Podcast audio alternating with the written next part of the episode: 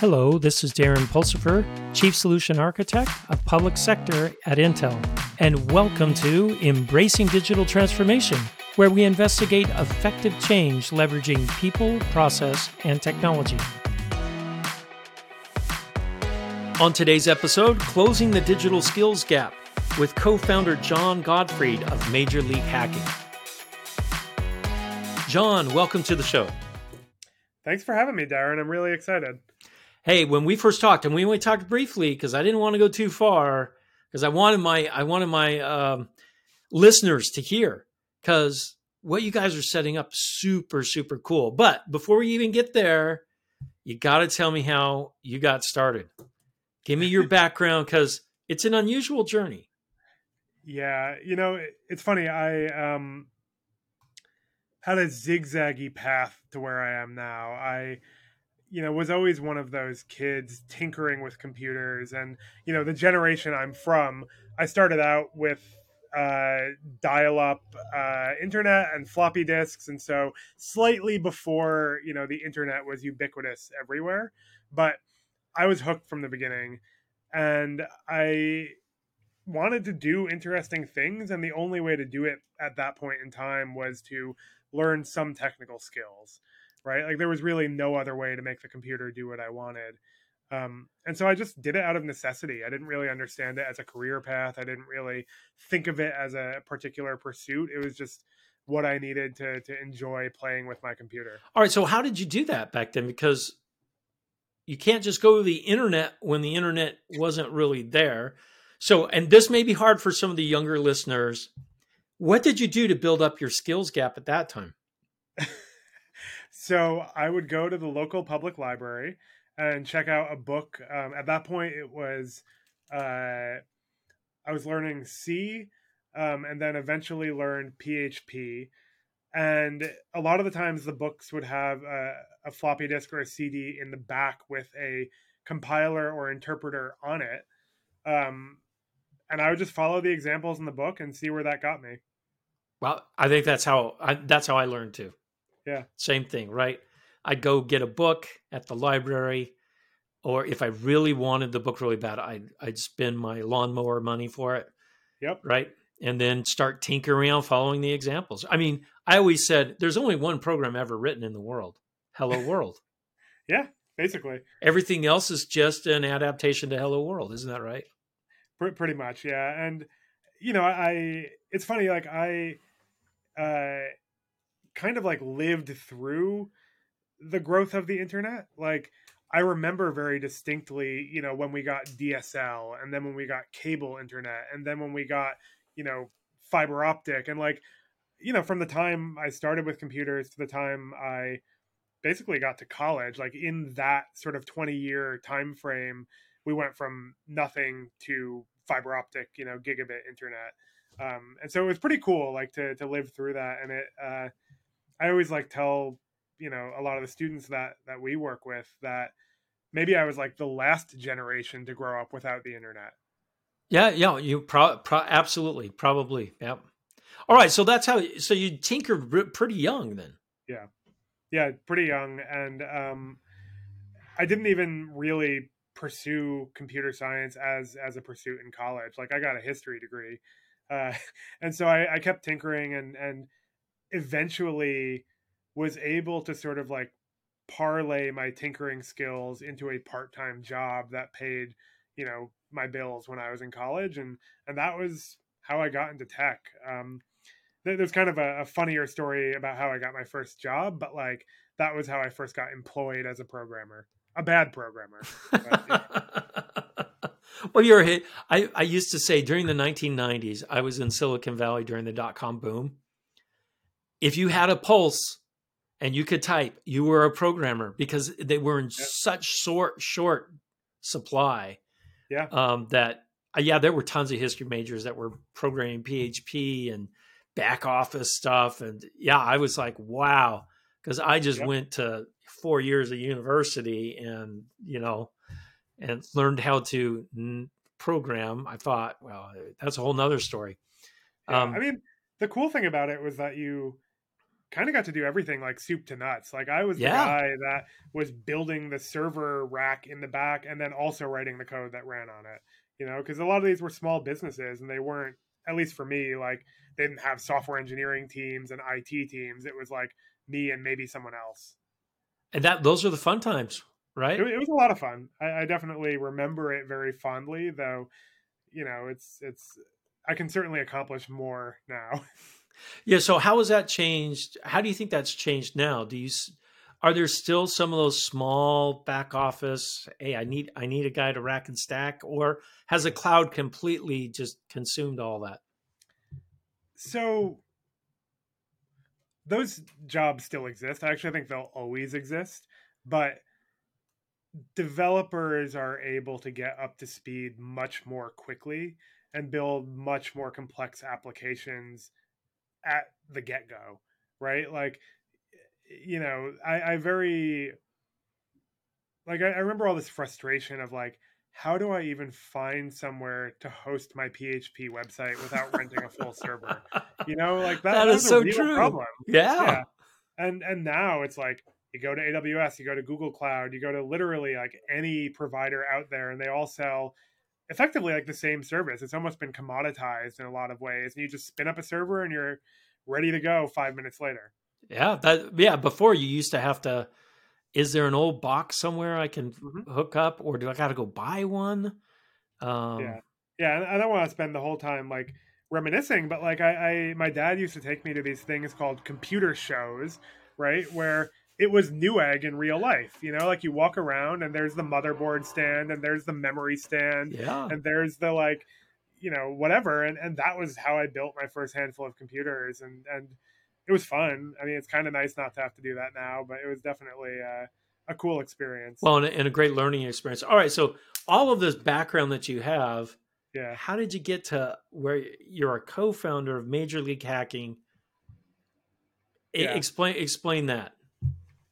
Sure. Are, are you picking up that background noise? No, not at all. Okay. Sorry, there was like a loud uh, motorcycle in the background. So this is kind of the the weird, funny part of the story of how my career actually started. Uh, in college, um, like many people, I, I caught mono, which is uh, typically a non-life threatening but really not fun, uh, you know, sickness to have. And I took a semester off, and I went back to suburban New York where I, you know, my parents were. All my friends were gone. I had nothing to do. And once I was feeling better, I was bored out of my freaking mind. So I went on Craigslist and started applying for programming jobs to fill the time. And it just so happened that there was a ed tech startup in Nyack, New York, which is like it's probably the only startup in like a 50 mile radius. And they for some reason interviewed me off of Craigslist and hired me for a part-time programming job. And it was like this very scrappy, kind of cool little operation, but there were a few people there who were starting to get involved with this like nascent New York City tech scene that was springing up around the time. And we're talking like early 2000s. And they dragged me to these like meetups and hackathons that were going on in the city. Um, and I, I honestly like wasn't that interested at, at the beginning, but after I went, it blew my mind and set me on this like course that is very directly related to those like first experiences that I had in, in the New York tech community. So you you think it all came from from that then? Yeah, I, if I hadn't caught mono, I'd probably be a history teacher right now. well, we're glad you caught mono then, right? Uh, But there's a lot of students that are probably missing out on a great teacher, is what I would say. Perhaps.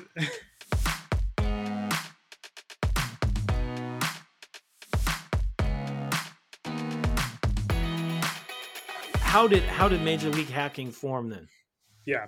So going to those tech events, like completely changed my perspective of the industry. Um, part part of why I actually went into history instead of computer science is I really wanted to work with people, right? Like I cared a lot about helping people and teaching people and mentoring and like all of these things that I perceived to not really be part of a, a, tech career. I think I perceived that incorrectly, but that was my perception at the time. Was that going into tech was like the movie Office Space, where you kind of sat in a cubicle and like filled out reports. Um, that's there's a lot to that, by the way. Sometimes, yeah. but you know, when I went to these community events, and one of the first events I ever went to was this hackathon called Music Hack Day. It was such a like organic and interesting group of people. Like you had tinkerers, you had musicians, you had hardcore computer scientists, you had all of these different types gathering together just to like build cool stuff. And everyone was helping each other. Everyone was really supportive. It was incredibly collaborative. You know, you demoed your half working project at the end and everyone applauded. And like that just totally blew my mind. And you know, after that, I, I was like, wow, like maybe this is something I want to do more of. And so I started going to, you know, meetups and hackathons and all these different tech events basically like every every week. Um, and eventually someone kind of noticed that I was super engaged and, and helping out a lot and recruited me for a developer evangelist job. And, and, you know, from there, um, you know, in retrospect, it makes a lot of sense that I ended up doing MLH, but like, getting there was this very uh, convoluted path. Opportunistic like. and convoluted, yeah. Yeah. Oh, very cool. All right, so explain to me. I mean, we we call it we call this episode closing the skills gap. Yeah. So, what do you guys do, and how does that help close this? Because there is a huge skills gap yeah. out there. We talked earlier a little bit. There's a, a big one in cybersecurity. There's uh-huh. absolutely one in AI right now um, and and other areas keep popping up where we've got skills gaps that we need to do. So is that why you get? It sounds like you didn't start this because of the skills gap. You started because you like to be a mentor. I, that's what I heard. Yeah. You like teaching. You like being out there and helping people. You know, realize maybe their dreams. Yeah, I mean, the skills gap is a uh, a way of abstracting away the like really personal problem we were solving. You know, myself and my co-founder Swift, like that's exactly it. We wanted to be mentors. We wanted to help people like and as developer evangelists, um, that was a big part of our job. Uh, for me, you know, I started working with a lot of these student communities on campus, you know, going in to speak to, to classes of students, helping out at their hackathons, um, and it was kind of inspiring, right? Like it was very much the thing that I wished I had when I was in school, but it didn't quite exist yet. Um, and so when we quit our jobs to start MLH, like it was very much leaning into that thing that we were already doing and trying to make a, a, a you know organization out of it. Um, what we do at MLH obviously is a little bit different than what what it looked like when we started 10 years ago. So Major League Hacking is uh, a mission driven organization first. Like it's important to understand that because it guides everything we do. Um, we're actually structured as a B Corp, which is a model that is gaining a lot of prominence, but maybe not everyone's heard of. It's it's also known as a public benefit corp. Um, it is a for-profit company with a mission that the board and shareholders have to hold them to. Our mission is to empower hackers. Now, wait, wait. wait. When you say hackers, there's different kinds of hackers. Yeah. Right. These are not cyber security hackers, are they? These are like code developer guys, right? That's the kind of hacker you're talking. Or are you talking both? Hacker is an intentionally broad term. Okay. Um, all right. To us, it means anyone who wants to create with technology. Uh, we see people at our events writing code, front end developers, back end developers, hardware developers, cybersecurity folks, um, you know, like multimedia artists, like you see it all. Uh, so it's an intentionally broad term and it is a little bit jargony, right? Like I think if you asked my, you know, grandpa what a hacker is, like he'd probably have a very particular like image come to, to mind of like someone trying to steal his credit card. Yes, that's exactly. not at all what we mean, right? Like we mean tinkerers and hackers in the you know hack the world hack the planet sense not the the hacking into things sense gotcha um but you know to, what we do to empower those hackers is is pretty broad at this point. So we look at everything through the lens of how do we actually get people uh, the skills and support network they need to start their career, and, you know that happens in a, in a, in a lot of different ways. Um, hackathons are what we've been known for the longest. Uh, you know, weekend long invention competitions where people come together to build prototypes of crazy ideas. Like they're incredibly popular on college campuses, and you know we do about 300 a year uh, in, in, different schools. Um, those events are attended by around 100,000 people, so it's been become a pretty big phenomenon on campus. But that's really one of the main ways we help people build their skills is through hands-on projects, and that's extended into a multitude of different programs like meetups, workshops, virtual conferences, immersive, you know, 12-week fellowships but they all revolve around this idea of how do you take someone who has some like foundational interest or skills and then bridge the gap to I can actually work on this in the real world and be effective.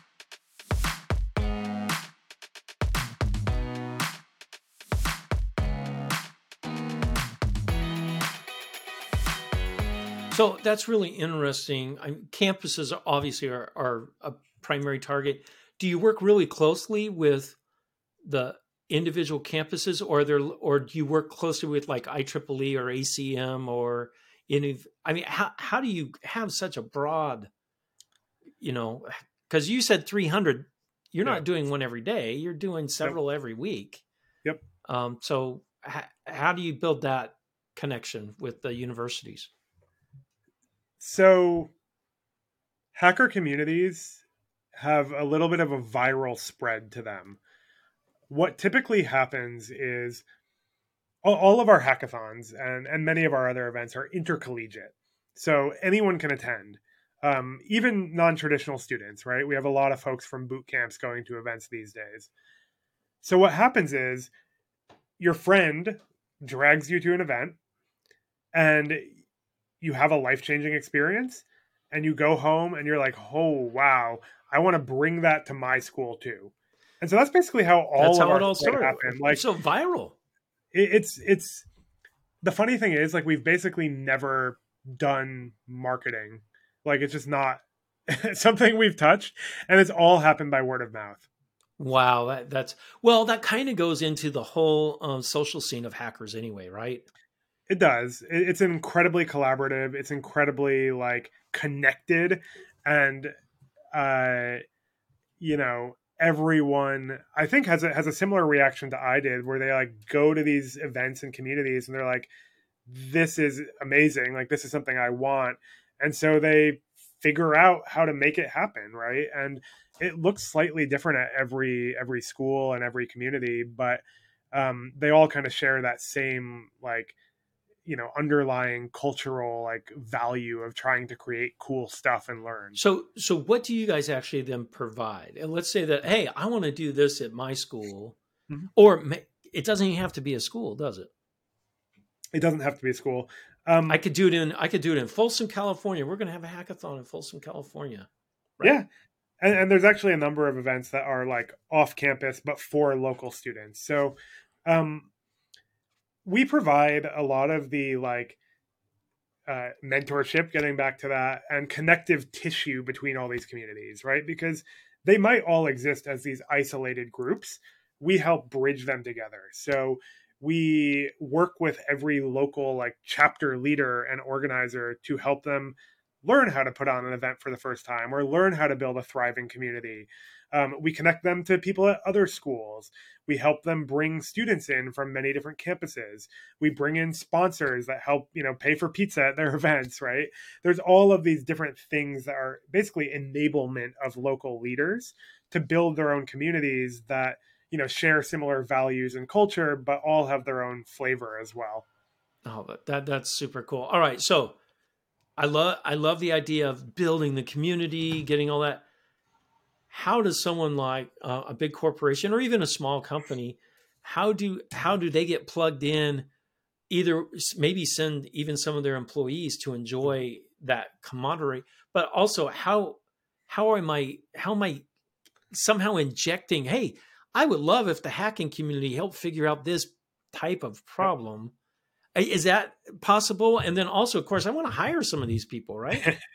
yeah, th- this is kind of where we get to the whole digital skills gap thing, right? Right. So even the best computer science curriculums in the world are probably not using the same tools that companies use on a day-to-day basis in production. No, right? absolutely teaching, not. Yeah, yeah. Yeah, they're teaching foundational concepts. Right. Um, but it's still really important that you touch those real-world tools. So where companies come in is a lot of the time they are the ones bringing the tools to the hackers. Um, these could be tools that are open source like a react or you know a python or something like that. They could be apis and proprietary tools. Either way you're giving someone exposure to a piece of technology that they perhaps never would have otherwise encountered. And then you're able to also like reward them for doing something interesting with the technology with things like prizes for projects um, and also mentor them directly on you know stumbling blocks and how to make the most of it. And so a lot of the events like do do have corporate reps. Like people will sponsor these events. Maybe you send a couple engineers maybe you send a recruiter maybe you send a developer evangelist but they spend the weekend with the students like debugging their code at night and talking about how cool their api is and you know giving out swag and it's honestly a huge part of what makes these these events so exciting and successful like i I was talking to someone earlier, and I, I was talking about how like hackathons are almost like a bait and switch learning initiative. Yeah, it kind of sounds like it a little bit. Yeah. yeah, because you go in and you're like, I want to have a fun weekend with my friends and get free pizza and swag and like meet some companies. And you leave and you're like, oh wow, like I learned a lot from doing that. Um, like you're not going in to get a certification or take a course. You're going in to just like have fun and build something cool. But the process is incredibly educational. Oh, uh, yeah, abs- absolutely. A, I I have a boatload of kids. I have ten kids, and um, uh, how many are software? They could all go to hackathons. No, they have. They have. Some of them have been to hackathons. Um, three of them are in the IT. Uh, three of my yep. boys are in the IT space, and one of my daughters is in the IT space. Um, and um, it's interesting. I could tell you which ones are good programmers or not. I'm not going to say that on the show. um, and but they've had a lot of fun at the hackathons. Yeah, they absolutely have, and it's interesting because they told me I learned more in a weekend hackathon on what it's like to work in the real world because yep. three well all four of those are in in the real world now working and they're going i i understand the rules and there's process and things like yep. that that you go through but the one thing they've all said, especially with COVID hitting, I miss the collaboration. Yeah. Um, so I'm almost thinking maybe there needs to be like a, a hackathon for, you know, us professionals. And that should be fine, right? We can go to hackathons too, right? That's not a problem. Absolutely. It's funny, like student hackathons have definitely become the the norm. Um, when I was starting out and going to those events in New York, uh, most of the events were professionals. Like I was actually one of the few students there, um, but it came kind of full 180, and now it's mostly students. I, I think hackathons are valuable regardless of someone's stage of their career. Like the, the the underlying concept, if you really distill it down, is like you're committing to a focused time and place to build something. And that something could be a robot, it could be a website, it could be a mobile app, it could just be like, hey, like I want to play around with like the Chat GPT API and see what it does. You know, it doesn't really matter, but like actually having the focused time and space and people around you doing the same thing creates this like really like unique environment.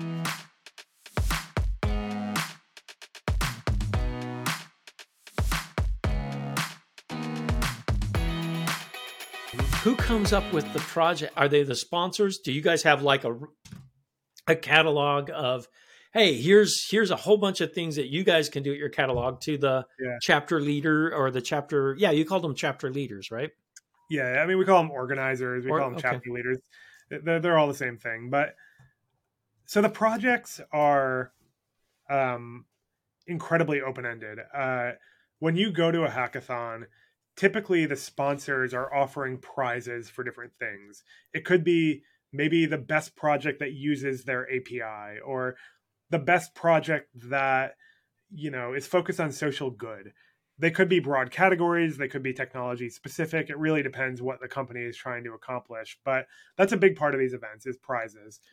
No one's required to use any of those. It's certainly a nice, you know, incentive, but um people can really build whatever they want. Like I mean, I use the examples like robot website, mobile app, like homemade self-driving car. Like I've seen all of those at hackathons. Like you got you get such a mix of different things because you have a mix of different people, right? With different right. skills and interests. And one of the coolest things about it is like most of the project teams at these events are formed organically the day you arrive.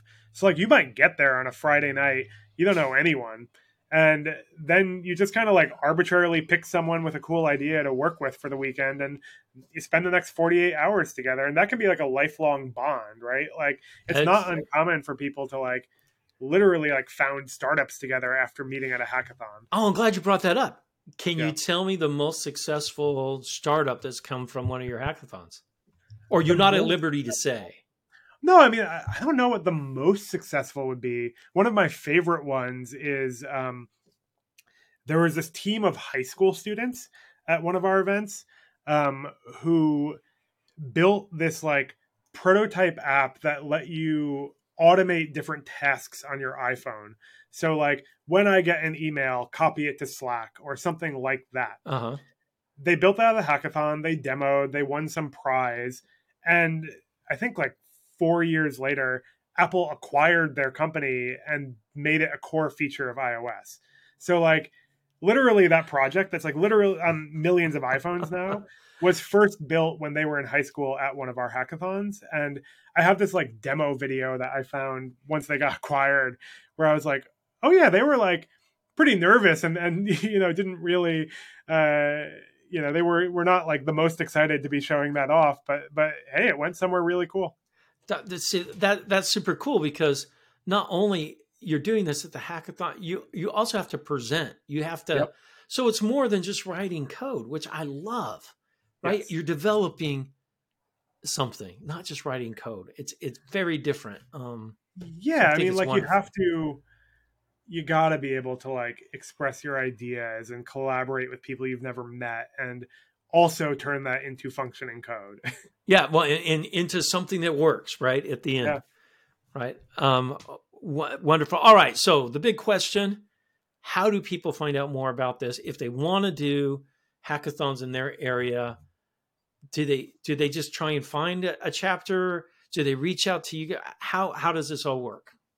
Yeah, so these days people can go to our website, which is you know mlh.io uh, we have tons and tons of events for people to get involved with, sponsorship opportunities to, you know, everything from attending to sponsoring and, and whatever you can imagine in between. Um, the one thing I would say, like, as you know, that we didn't really get too in depth on, but like, I honestly think that this is probably the best place to to find interns and new grad talent. Like, it's it is you know they haven't quite yet, but I think they will pretty soon supplant career fairs as like the main source of campus talent because you can't really compare getting a stack of resumes to seeing someone demo a project. I, and I agree. Yeah. Or working. See, I think this is brilliant, right? Especially um, being in industry. If if I need to hire good programmers, I I should tell my senior programmers, uh, you're on a hackathon this weekend yeah. And come back with five candidates from it. Yep. And sitting on teams with people, seeing how they work.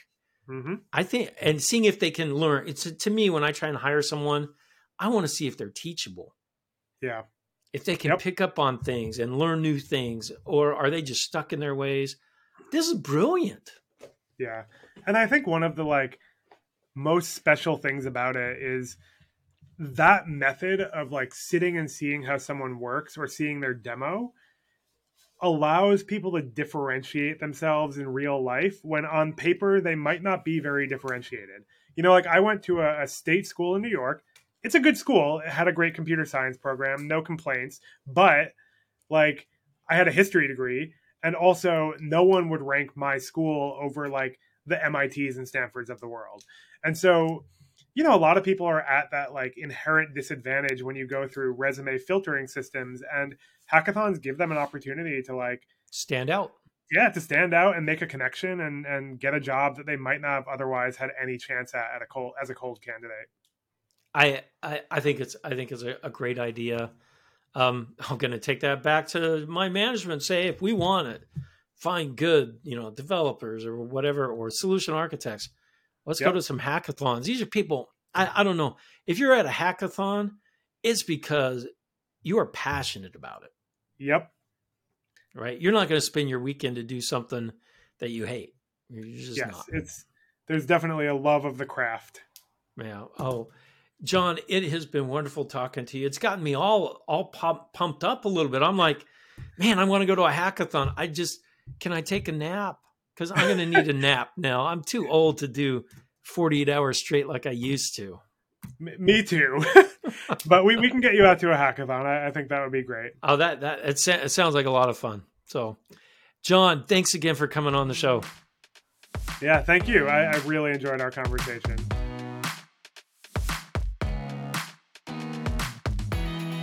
Thank you for listening to Embracing Digital Transformation today. If you enjoyed our podcast, give it five stars on your favorite podcasting site or YouTube channel. You can find out more information about Embracing Digital Transformation at embracingdigital.org. Until next time, go out and do something wonderful.